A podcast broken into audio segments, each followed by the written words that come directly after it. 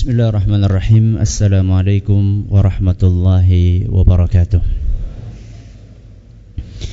الحمد لله رب العالمين وبه نستعين على أمور الدنيا والدين وصلى الله على نبينا محمد وعلى آله وصحبه أجمعين أما بعد Kita panjatkan puja dan puji syukur kehadirat Allah Tabaraka wa Ta'ala Pada kesempatan malam yang berbahagia kali ini Kita kembali diberi kekuatan, kesehatan, hidayah serta taufik dari Allah Jalla wa'ala. Sehingga kita bisa kembali menghadiri pengajian rutin Insya Allah di Masjid Jenderal Sudirman di Purwokerto ini. Kita berharap semoga Allah Tabaraka wa Ta'ala berkenan untuk melimpahkan kepada kita semuanya ilmu yang bermanfaat sehingga bisa kita amalkan sebagai bekal untuk menghadap kepada Allah Jalla wa Ala. Amin ya rabbal alamin. Salam dan salam semoga senantiasa tercurahkan kepada junjungan kita Nabi besar Muhammad sallallahu alaihi wa ala alihi wa sahbihi wasallam kepada para sahabatnya, keluarganya dan umatnya yang setia mengikuti tuntunannya hingga akhir nanti. Para hadirin dan hadirat sekalian yang kami hormati dan juga segenap pendengar Radio Insani 88 FM di Purbalingga, Purwokerto, Cilacap dan sekitarnya. Para pemirsa Yufi TV yang semoga senantiasa dirahmati oleh Allah Azza wa Jal. Agama kita memiliki banyak prinsip yang harus dianut oleh pemeluknya di antara prinsip dasar yang harus kita yakini sebagai seorang muslim adalah bahwa ajaran agama kita telah sempurna. Ajaran agama kita telah sempurna dan sudah paripurna. Sebagaimana yang ditegaskan oleh Allah Azza wa Jal dalam sebuah ayat yang banyak kita hafal yaitu dalam surat Al-Maidah ayat 3 Al-yawma akmaltu lakum dinakum. Pada hari ini telah aku sempurnakan kata Allah untuk kalian agama kalian. Jadi agama kita sudah sempurna. Dari mana kita bisa melihat sisi kesempurnaan Islam? Jadi Islam itu sempurna dilihat dari mana? Tentunya tinjauan tentang kesempurnaan agama kita itu sangatlah luas. Bahkan kalau kita berbicara tentang kesempurnaan Islam, kita bagaikan berenang di lautan yang tidak ada tepinya. Saking luasnya. Di antara bentuk kesempurnaan Islam bahwa agama kita ini cukup untuk mengatur seluruh kepentingan manusia di dalam berbagai aspek kehidupannya. Di antara bentuk kesempurnaan Islam bahwa ajaran Islam cukup untuk mengatur seluruh aspek kehidupan manusia. Mulai dari bagaimana manusia berhubungan dengan Allah yang biasa disilahkan dengan hablum minallah itu ada aturannya dalam agama kita. Kemudian bagaimana hubungan manusia dengan orang tua? Ada aturannya. Bagaimana hubungan manusia dengan pasangannya, dengan suaminya, dengan istrinya? Bagaimana hubungan manusia dengan anaknya? Bagaimana hubungan manusia dengan tetangganya, dengan rekan kerjanya? Semuanya ada aturannya dalam agama kita. Termasuk juga Bagaimana seorang manusia berhubungan dengan pembantu, dengan majikan, dengan bos, dengan karyawan, ada semuanya aturannya dalam agama kita. Bahkan agama kita mengatur bagaimana hubungan antara muslim dengan non-muslim. Non-muslim nanti terbagi-bagi lagi antara yang ahlul kitab dengan yang non-ahlul kitab. Itu semuanya ada aturannya dalam agama kita. Bukan hanya itu, Ketika seorang akan berbisnis, di dalam Islam ada aturannya. Ketika seorang akan berpolitik di dalam Islam ada aturannya. Bahkan ketika seorang dokter akan mengoperasi pasiennya ada aturannya dalam agama kita.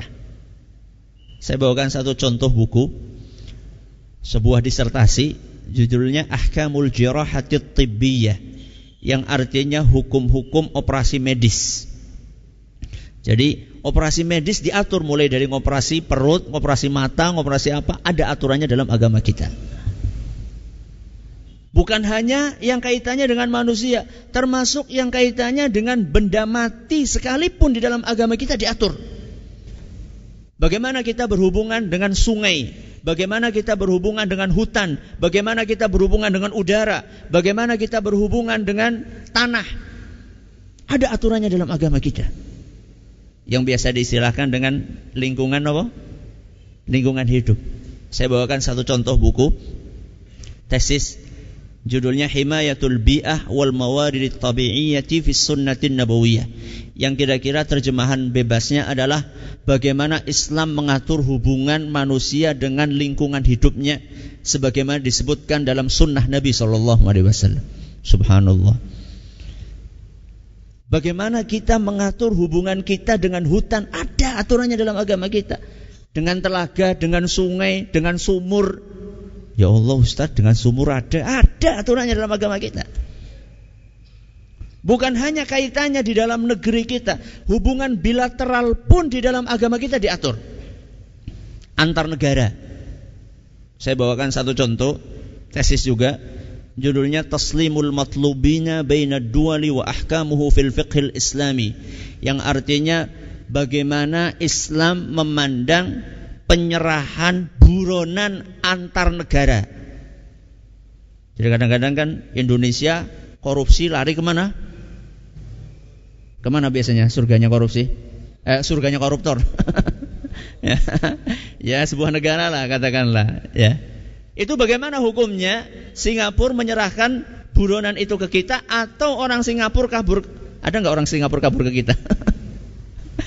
bagaimana aturan dalam agama kita untuk menyerahkan buronan antar negara. Diatur dalam agama kita.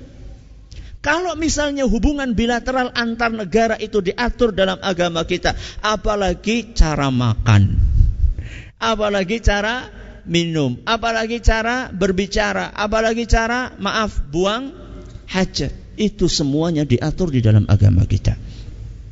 Makanya orang yang paham tentang ajaran agama Islam secara sempurna dia akan terkagum-kagum dengan kesempurnaan ajaran Islam. Secara garis besar, ajaran Islam bisa dibagi menjadi tiga bahasan utama. Jadi ajaran Islam secara global bisa diklasifikasikan menjadi tiga bahasan utama. Yang pertama adalah akidah, yang kedua adalah ibadah, yang ketiga adalah akhlak. Berapa? Tiga. Yang pertama, pertama akidah. Yang kedua, ibadah. Yang ketiga, akhlak. Saya akan jelaskan secara ringkas. Pertama, akidah. Akidah adalah keyakinan. Akidah adalah pondasi yang akan membuat pola beragama seorang hamba itu kokoh dan kuat. Akidah itulah yang akan membuat seorang hamba tidak mudah terombang-ambing dengan godaan-godaan yang ada di dunia ini. Akidah itulah yang akan membuat seorang menjadi tenang ketika menghadapi ujian-ujian, ketika menghadapi cobaan-cobaan dan musibah-musibah yang menimpa dia. Akidah itulah yang akan membuat seorang fokus ibadahnya hanya kepada satu tujuan yaitu Allah Subhanahu wa taala. Ini akidah yang kaitannya dengan rukun iman.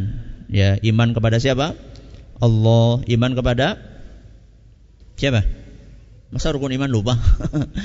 iman kepada Allah, iman kepada kitab, iman kepada rasul, iman kepada malaikat, iman kepada apa yang kurang? Hari akhir, hari kiamat, yang keenam iman kepada takdir. Ini akidah fondasi. Ya. Setelah itu apa yang nomor dua? Ibadah. Ibadah ini mengatur tata cara seorang hamba berinteraksi dengan Allah. Bagaimana seorang hamba berinteraksi dengan Allah Azza wa Jal. Bagaimana seorang hamba mensyukuri Allah Subhanahu wa taala atas segala nikmat ini. Dipraktekkan dalam bentuk apa? Itu diatur dalam agama kita. Makanya di dalam agama kita yang namanya ibadah itu tidak semau gue. Apa semau gue? Sekarang dewek. ibadah itu sesuai dengan apa yang diinginkan oleh Allah dan apa yang diinginkan oleh Rasul SAW. Itulah ibadah dalam agama kita. Jadi cara kita berhubungan dengan Allah diatur dalam agama kita. Itu namanya ibadah. Yang ketiga, apa tadi? Akhlak. Yang ketiga akhlak. Ini yang biasa diistilahkan dengan hablum minan nas. Ya. Dan ternyata bukan hanya hablum minan nas saja. Bagaimana kita berhubungan dengan manusia dan bagaimana kita berhubungan dengan bangsa-bangsa lain selain manusia yang hidup bersama kita di dunia. Siapa itu? Jin. Terus? Hewan, terus? Tumbuhan. Itu dok batu. Apa? Batu ake? Apa lagi? Masa cuma itu tok? Malaikat. Malah malaikat. Ada nggak malaikat? Ada di dunia ini ya. Bagaimana kita berinteraksi dengan mereka? Ustaz masa ada aturannya? Ada. Kapan kita jelaskan? Nanti insya Allah. Biar penasaran. Nah ada. Inilah akhlak. Jadi yang pertama akidah, yang kedua ibadah, yang ketiga akhlak. Ibadah itu sering diistilahkan dengan fikih. Sering diistilahkan dengan apa? Fikih. Fikih solat, fikih puasa, fikih zakat dan seterusnya. Ah, yang akan kita bahas insya Allah pada kajian malam ini dan seterusnya adalah poin yang ketiga yaitu masalah akhlak. Kita akan membahas beberapa mukaddimah penting tentang akhlak mulai dari bagaimana kedudukan akhlak dalam Islam, kemudian nanti ada pembahasan tentang klasifikasi akhlak dalam Islam, akhlak itu kepada siapa saja, ya. kemudian e, literatur akhlak dalam Islam, buku-buku yang membahas tentang akhlak dalam Islam, ini tiga mukaddimah yang insya Allah akan kita bahas. Setelah itu baru kita membahas akhlak dan adab dalam Islam secara rinci dengan izin Allah Subhanahu wa Ta'ala. Yang pertama adalah kedudukan akhlak di dalam agama kita. Agama Islam. Kalau kita bicara masalah masalah akhlak jangan bicara tentang muslimin. Bicaralah tentang apa? Islam. Karena kalau kaum muslimin banyak yang tidak mempraktekkan akhlak yang diajarkan oleh Islam. Nggih mboten? Nggih. Contohnya kalau ke mana? Contohnya kalau ke terminal. Kalau lewat antara bis, aromanya apa? Masa nggak pernah lewat? Masa nggak pernah naik bis? Lewat antar bis gitu loh. Aromanya apa? Nah tuh kan, tahu kan? Aromanya serang-sereng, hmm. alias mambu pesing. Nah, itu nun sewu itu. Yang nun sewu, yang buang pipis sembarangan itu kira-kira KTP-nya apa? Ya nggak tahu saat nggak pernah survei, ya kira-kira tok lah. Namanya mayorit negara mayoritas Muslim, berarti ya kira-kira akeh wong Islamis sing kaya gue. Jadi jangan kita kalau bicara masalah akhlak eh, nanti dulu, jangan bicara kaum muslimin dulu. Kita bicara masalah apa? Islam dulu. Bagaimana Islam memandang akhlak? Apa kedudukan akhlak dalam Islam? Sejauh mana Islam memperhatikan akhlak? sejauh mana Islam mengistimewakan akhlak di dalam ajarannya. Ini terbagi menjadi beberapa poin yang untuk menunjukkan bahwa Islam agama yang sangat memperhatikan akhlak. Yang pertama, poin yang pertama yang menunjukkan bahwa Islam adalah agama yang sangat memperhatikan akhlak. Yang pertama bahwa akhlak adalah merupakan tujuan utama diutusnya Nabi kita Muhammad sallallahu alaihi wasallam. Ini poin yang pertama. Poin yang pertama yang menunjukkan bahwa Islam sangat memperhatikan akhlak bahwa Nabi kita Muhammad sallallahu alaihi wasallam diutus ke muka bumi ini salah satu tujuan utamanya adalah untuk membawa akhlak.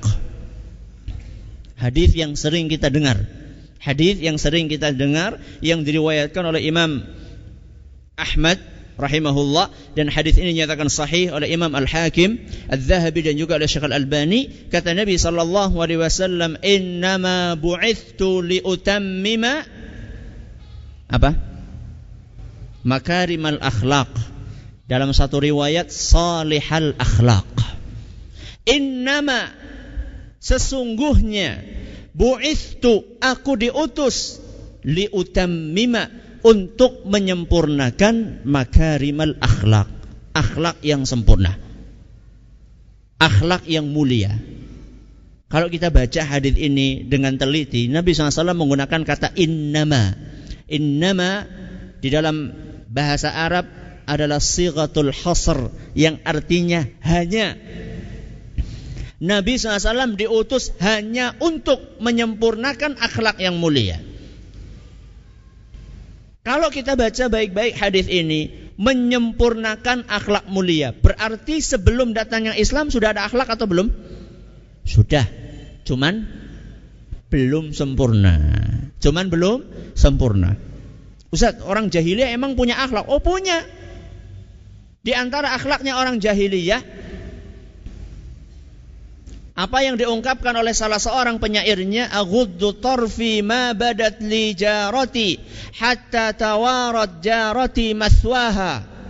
Kata seorang penyair orang Arab nih orang Arab jahiliyah belum masuk Islam kata dia saya akan tundukkan pandangan mataku manakala istri tetanggaku lewat sampai istri tetangga itu itu masuk ke dalam rumahnya ghaddul basar Orang musyrikin sudah tahu betul basar. Kalau kaum muslimin harus lebih tahu. Ya. Nah, Islam datang menyempurnakan akhlak ini, lebih sempurna lagi dalam agama kita. Ya, bukan hanya istri tetangga saja, di jalan-jalan pun juga Islam mengajarkan untuk menundukkan pandangan mata. Makanya dalam Al-Quran Allah subhanahu wa ta'ala berfirman, Qul lil mu'minina yaghuddu min. Katakanlah kepada kaum mukminin agar mereka menundukkan pandangan mata mereka.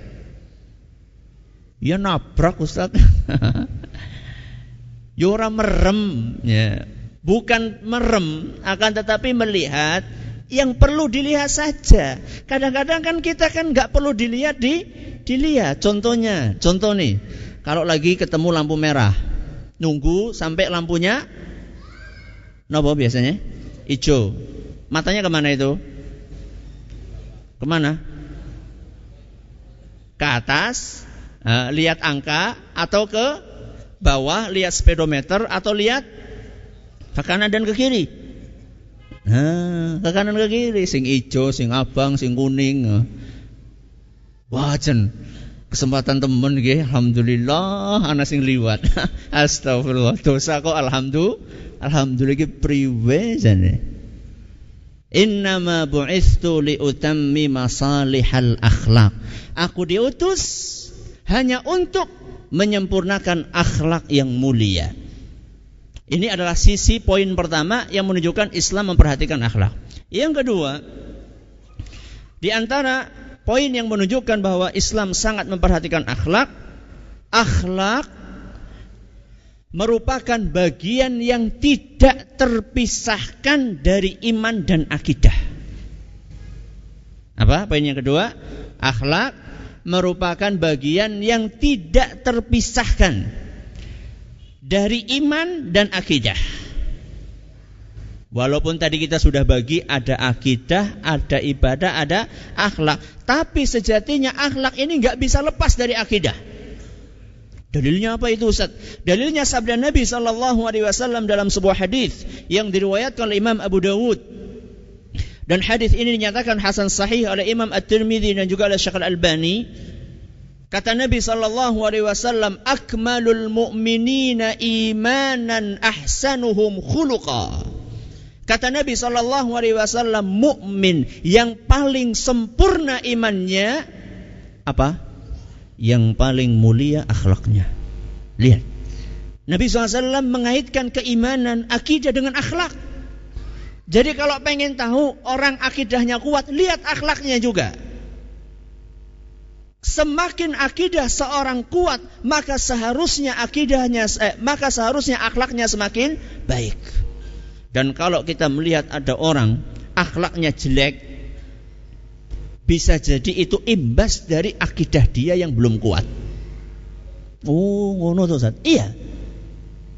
Ustaz, kalau misalnya ada orang sudah lama ngaji, sudah lama ngaji, katanya sudah khatam kitab akidah berkali-kali, ping pira, ping kopang kaping, sudah sering khatam kitab akidah, tapi akhlaknya nggak baik Ustaz. Ya. Akhlaknya tidak baik. Seperti apa misalnya akhlaknya nggak baik? Kalau ketemu jarang nyapa.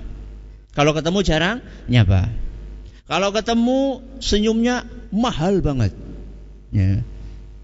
Sering uh, ada seorang ustadz mengatakan, saking mahalnya senyumnya itu seakan-akan giginya itu aurat. Giginya apa? Aurat.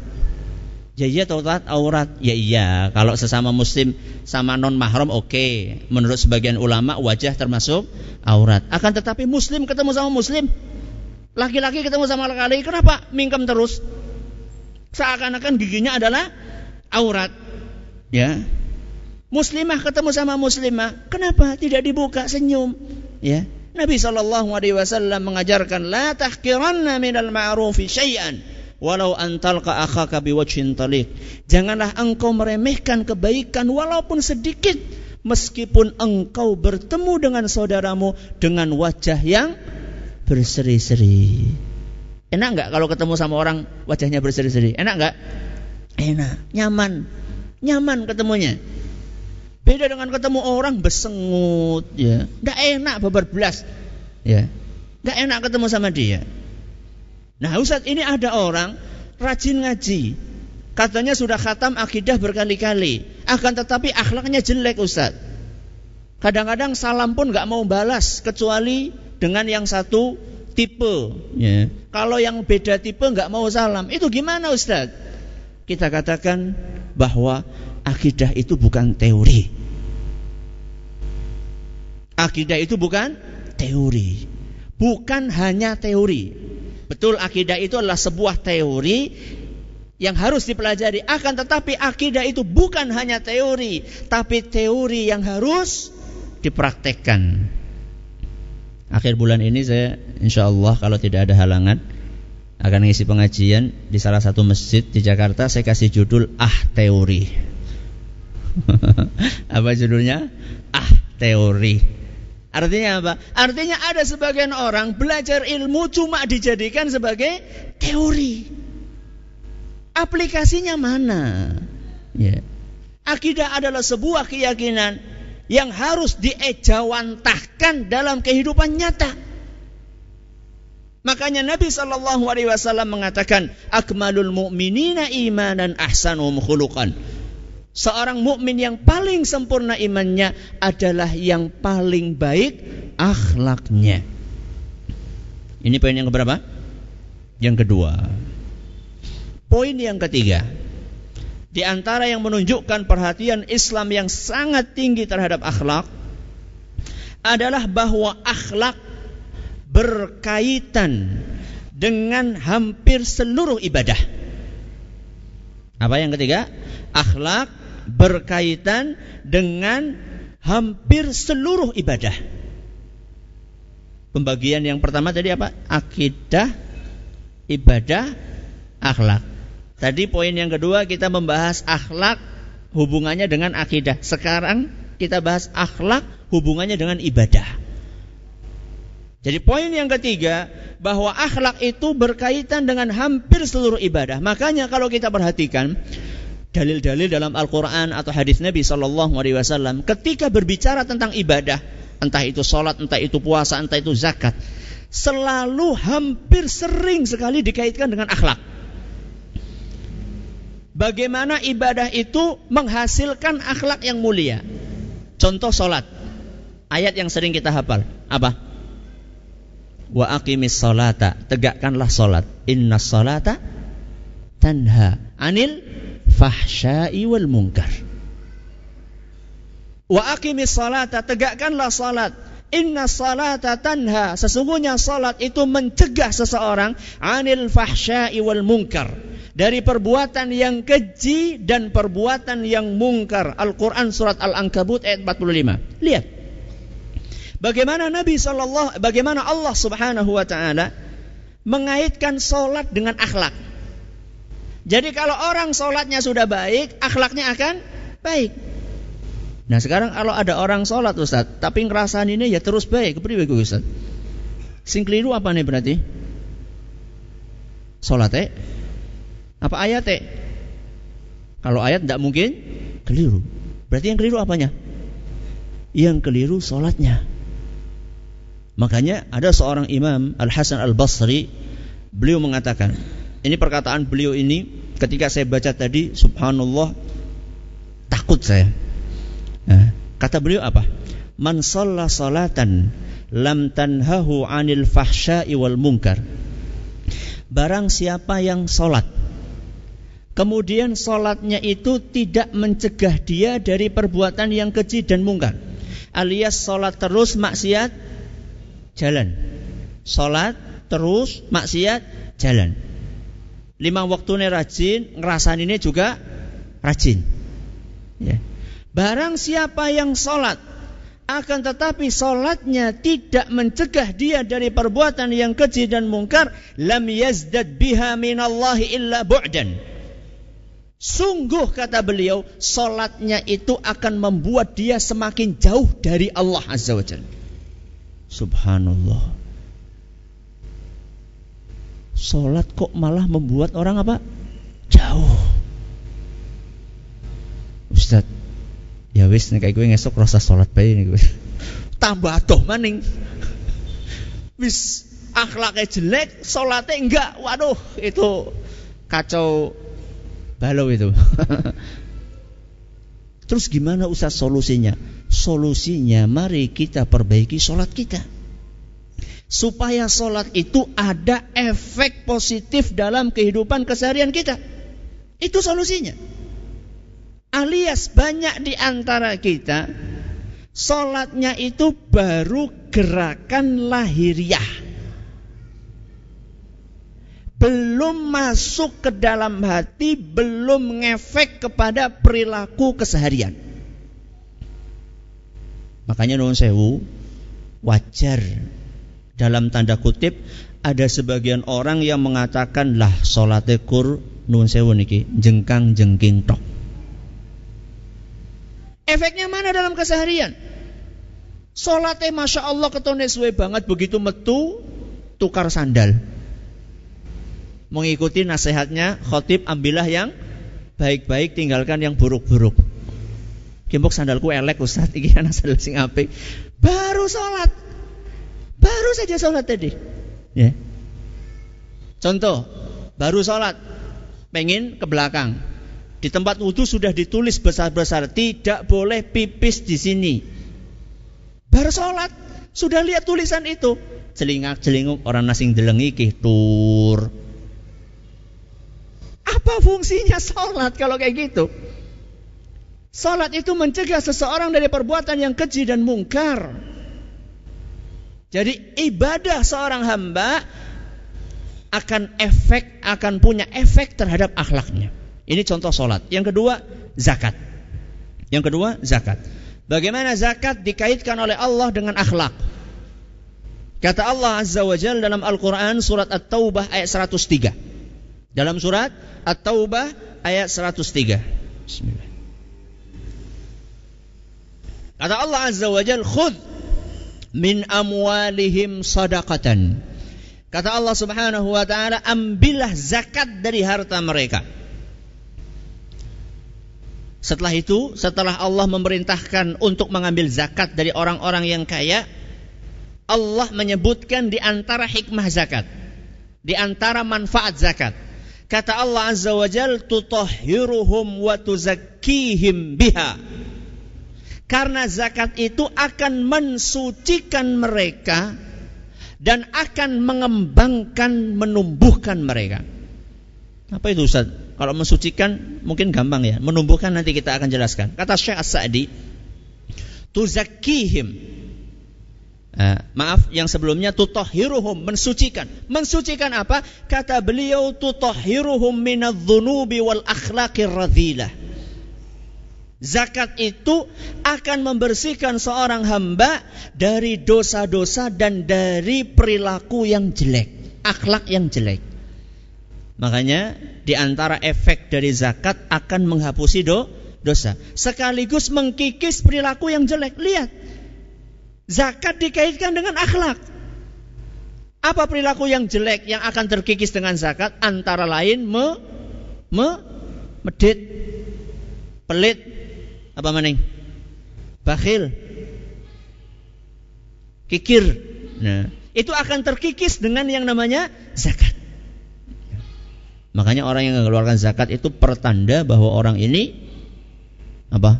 Medit bin kikir bin pelit bin apa maning gue silahkan dicarikan sendiri ya akan mensucikan mereka dari akhlak-akhlak yang buruk wa wa tuzakkihim biha. Dan akan menumbuhkan orang tersebut. Menumbuhkan apa? Kata beliau kata Syekh As-Sa'di tazidu fi akhlaqihimul hasanah. Akan menumbuhkan akhlak dia yang baik. Pelitnya terkikis, kedermawanannya terbangun. Itu orang yang rajin zakat. Wa a'malahum salihah dan juga akan menambah amal soleh dia wa tazidu fi dunyawi wal ukhrawi dan juga akan menambah ganjaran duniawi serta ukhrawi wa tunammi amwalahum dan akan mengembangkan hartanya. Makanya banyak orang yang zakat setelah zakat hartanya akan semakin diberkahi oleh siapa? Oleh Allah Azza wa Jal. Salat, terus apa tadi? Zakat, puasa. Termasuk puasa juga. Ya. Nabi Shallallahu alaihi wasallam mengaitkan puasa dengan akhlak. Kata beliau sallallahu alaihi wasallam dalam sebuah hadis yang diriwayatkan oleh Imam Bukhari, "Man lam yada' qaula zuri wal 'amala bihi falaisa lillahi hajatun fi an yad'a ta'amahu wa. Kata Nabi sallallahu alaihi wasallam barang siapa yang tidak meninggalkan kata-kata dusta dan perbuatannya saat dia berpuasa maka Allah tidak butuh dengan puasa dia. Puasa tapi esi seneng ngelombok. Allah nggak butuh sama puasa dia. Berarti puasa itu harus ada efeknya dalam keseharian kita. Ada orang puasanya rajin, korupsinya orang telat. Berarti puasanya itu tidak ada efeknya buat dia. Ketika dia berpuasa, tidak berani minum walaupun tidak dilihat sama orang. Ya. Banyak di antara kita kan kalau pulang ngelak banget mau minum, ah enggak lah. Sebentar lagi apa? Sebentar lagi buka, tahan ditahan keimanan ini supaya tidak buka karena kita sadar dilihat sama Allah Subhanahu wa taala. Tapi anehnya dia tidak malu untuk korupsi padahal sedang puasa.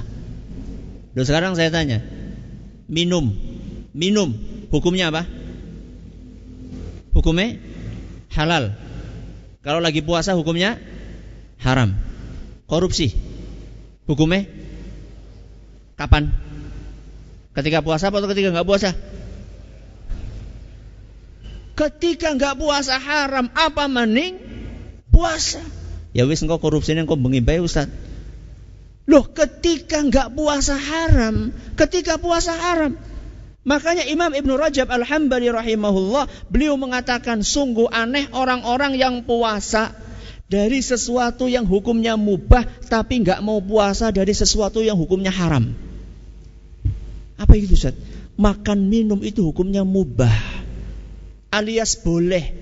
Enggak boleh karena puasa. Lah korupsi, berdusta, menggunjing, menghina. Itu hukumnya apa? Hukumnya haram ketika puasa ataupun ketika tidak puasa. Maka kata beliau sungguh aneh orang-orang yang cuma puasa dari sesuatu yang hukumnya halal pada asalnya dan tidak mau puasa dari sesuatu yang hukumnya haram kapapun juga. Jam 7 lewat 6 menit kalau nggak salah uh, isaknya jam berapa?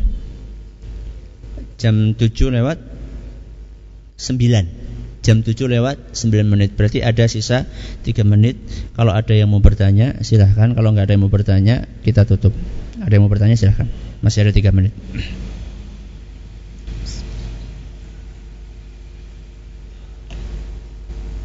Masih ada poin yang keempat Kita insya Allah akan undur pada pertemuan yang akan datang. Kebetulan sudah azan.